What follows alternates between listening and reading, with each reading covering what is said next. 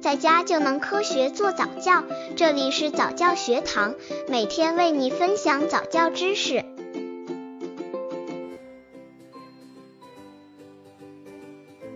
十六个月宝宝早教亲子游戏有哪些好玩的？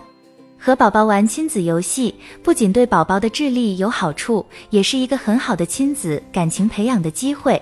有些儿歌游戏、舞蹈游戏，宝宝是很喜欢的。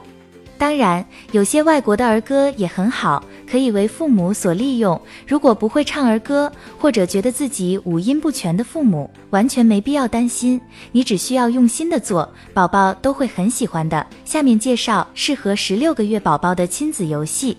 刚接触早教的父母可能缺乏这方面知识，可以到公众号早教学堂获取在家早教课程，让宝宝在家就能科学做早教。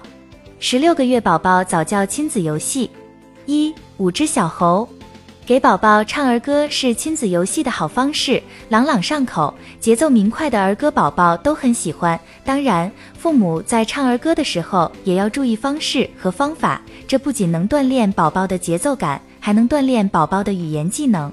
下面这首儿歌，如果还不会唱，可以上网搜搜，唱中文的或是唱英文的都可以，培养技能、语言、节奏感、精细动作技能。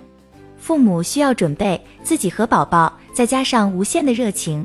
具体方法：和宝宝一起坐在地板上，跟他说：“我们来讲讲五只小猴床上跳的事情吧。”当然，妈妈还可以发挥自己的创造力，模仿猴子叫，看看宝宝会不会模仿你。下面是这首歌大致的中文歌词，在说唱的时候，完全可以根据自己的语言节奏做必要的增减。五只小猴床上跳，一不小心跌了包，妈妈打电话给医生，医生说不准猴子床上跳。妈妈可以伸出五个手指，开始唱《五只小猴床上跳》。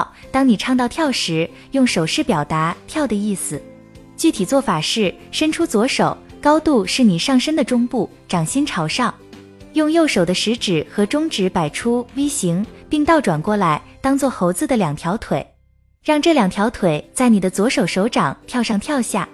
下一句，一不小心跌了包。唱到跌了包时，要轻轻而夸张地弹一下自己的头，然后再接着唱。妈妈打电话给医生，医生说模仿打电话的样子。下一句是不准猴子床上跳，夸张地摆动你的手指表示不。唱完了吗？嗯，差不多唱完了。重新再来一遍，这回换成四只小猴，伸出四根手指，然后是三只小猴，两只，一只。最后说不准猴子在床上跳，热情的给宝宝和自己鼓掌。温馨提示：不要指望宝宝能马上模仿动作，但是如果经常和他玩这个游戏，他最终能够和你一块做。如果妈妈更喜欢用英文唱这首歌，当然也可以。十六个月宝宝早教亲子游戏二：跳舞的围巾。会站立行走的宝宝，对于跑、跳等动作很是喜欢。出于好奇心，宝宝会很喜欢一些舞蹈的亲子游戏。当然，跳舞的同时也可以加一些元素，比如家用的围巾。这个游戏可以叫做跳舞的围巾。该怎么玩才能宝宝得到锻炼？看看下面的方法吧。相信宝宝不仅会非常喜欢跳舞的围巾这个游戏，而且对各种新鲜的动作也会特别感兴趣。培养技能：大动作技能、节奏感、颜色识别、社交、语言。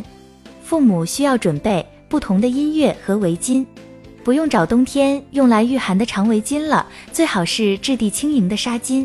如果家里没有这样的，可以到超市买几条便宜的，也可以拿大手绢和餐巾来代替围巾。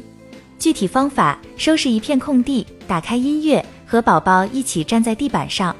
把围巾扔在他脚下，自己留一两条，摆动围巾，让它随着音乐起舞，让宝宝在旁边看着。宝宝可能会观察你一阵子，也可能会马上加入你，摆动起自己的围巾来。在让围巾跳舞的时候，尝试随着音乐的节奏玩藏猫猫，用一条围巾蒙住自己的头，让宝宝来抓围巾，或者蒙住他的头，让他自己拉下来。更换音乐，试试不同的节拍。音乐节拍缓慢时，让围巾优雅地飘来飘去；音乐节拍快时，让围巾轻快地上下舞动。如果想培养宝宝识别颜色的能力，可以说：“想玩一会儿蓝色的围巾吗？”或者“妈妈在粉色的围巾后面吗？”最后还可以培养他的团队合作精神，让他握住围巾的一端，你握住另一端，一起站在原地跳舞，或者在房间里边转边跳。你还可以抱着他，用一条大围巾在你们周围不停地舞动。